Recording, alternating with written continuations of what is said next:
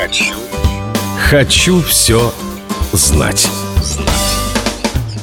Первым президентом независимого Зимбабве в 1980 году был избран Канаан Банана.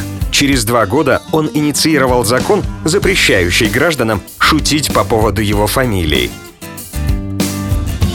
Хочу все знать.